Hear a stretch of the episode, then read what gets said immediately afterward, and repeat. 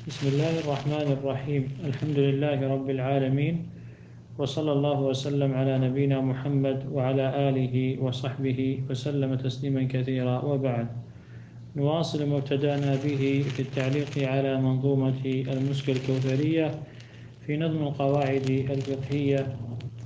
قال الناظم وفقه الله مشقة تجلب تيسيرا. هذه القاعدة الثانية من القواعد الخمس الكبرى التي يرجع التي ترجع إليها جميع المسائل الفقهية وهي قاعدة المشقة تجلب التيسير.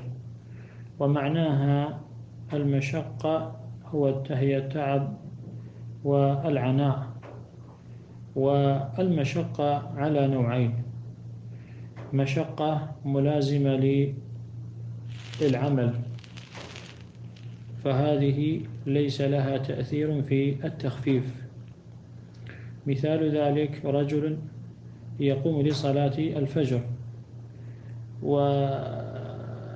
وصلاة الفجر فيها مشقة. من جهة يترك من جهة أن الإنسان يترك النوم وكذلك يتوضأ في الماء البارد ثم يذهب إلى المسجد لا شك أن هذه كلها مشاق كلها مشاق. لكن هذه المشقة ملازمة للعمل ملازمة للصلاة. وهكذا إقامة الحدود فيها الألم الموجود وكذلك الصيام في الحر. فيه مشقة. فهذه لكن هذه المشاق ملازمة للعمل بالتالي لا ليس لها ليس لها أثر في التخفيف. والنوع الثاني المشقة الخارجة عن المعتاد وهي التي تجلب التيسير. مثال ذلك المريض. إذا لم يستطع عن إذا كان يشق عليه القيام إلى الصلاة فإنه يصلي قاعد يصلي قاعدا. و وقوله تجلب أي تأتي والتيسير أي السهولة والليونة. والمراد بالمشقة تجلب التيسير هو هي أن أحوال التي تحصل فيها المشقة على المكلف عند قيامه ببعض الأحكام الشرعية فإن الشريعة تأتي برفع هذه المشقة. وإزالة الحرج وإزالة الحرج. والمشقة التي تستوجب التخفيف تنقسم على قسمين. القسم الأول مشقة منضبطة. مثال ذلك مشقة السفر وهي منضبطة بالسفر فهي تستوجب التخفيف. والقسم الثاني مشقة غير منضبطة. مثال كالمريض. وهذه المشقة على ثلاثة أقسام. مشقة يسيرة يحتملها الإنسان في العادة. مثل كالألم كألم الإصبع كألم الإصبع. فهذه لا تستوجب التخفيف بالاتفاق. والثاني مشقة شديدة بالاتفاق مثل الحمى الشديدة فهذه تستجلب التخفيف بالاتفاق. والقسم الثالث مشقة مترد متوسطة. و ومثال ذلك ألم ألم الرأس أو ألم الضرس. فهذه مشقة متوسطة. فإذا كان ألم الضرس يسيرا فيلحق بالقسم الأول بالتالي لا يستوجب التخفيف. وإذا كان ألم الضرس شديد فيلحق بالقسم الثاني ويستوجب ويستجلب التخفيف. ثم تكلم العلماء على أسباب على أسباب التخفيف في العبادة وهي سبعة أسباب. الأول الإكراه والإكراه هو حمل الغير على ما لا يريد. مثال ذلك آه، ما لو أكره المسلم على كلمة الكفر.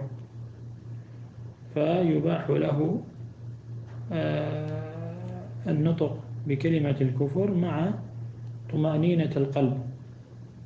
كما قال تعالى إلا من أكره وقلبه مطمئن بالإيمان. فهذا سبب التخفيف. والثاني النسيان وهو عدم التذكر الشيء عند الحاجة إليه. عند الحاجة إليه. وهو كذلك سبب من أسباب التخفيف. مثال ذلك رجل صام صائم إنسان صام رمضان وفي أثناء اليوم أكله وهو ناسي. فإنه يتم صومه ولا يجب عليه القضاء. لماذا؟ لأنه أكل وهو ناسي. والثالث هو الجهل. والجهل من أسباب التخفيف وهو عدم العلم بالشيء. آه، مثال ذلك لو أحرم المحرم وعليه طيب وهو يجهل أن الطيب فيه فدية فإنه لا يجب عليه الفدية. لماذا؟ لأنه جاهل.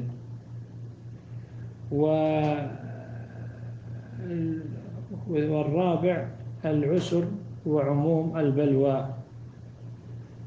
والعسر هو أن ينتشر الشر حتى يشق على الإنسان أن يجتنبه. فهذا من أسباب التخفيف.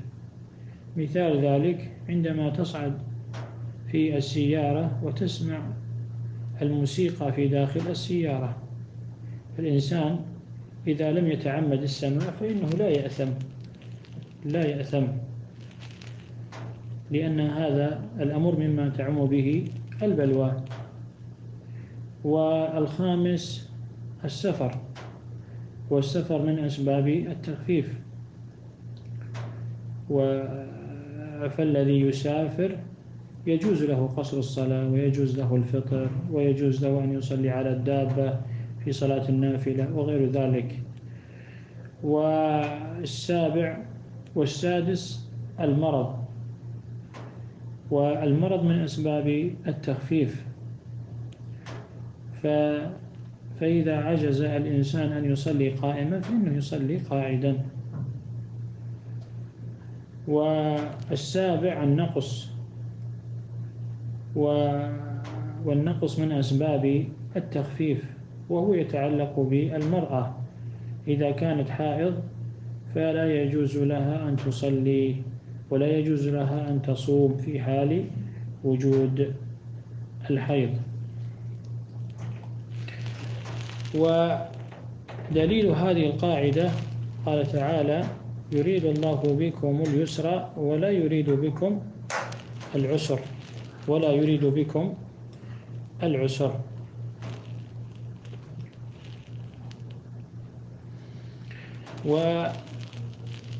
ومثال ومن أمثلة آه، المشقة تجلب التيسير هو سقوط الصلاة الجمعة على المسافر وكذلك جواز الإفطار في رمضان للمسافر. وغير ذلك من الأمثلة الفقهية التي تندرج تحت هذه القاعدة. هذا وصلى الله وسلم على نبينا محمد وعلى آله وصحبه وسلم تسليما كثيرا.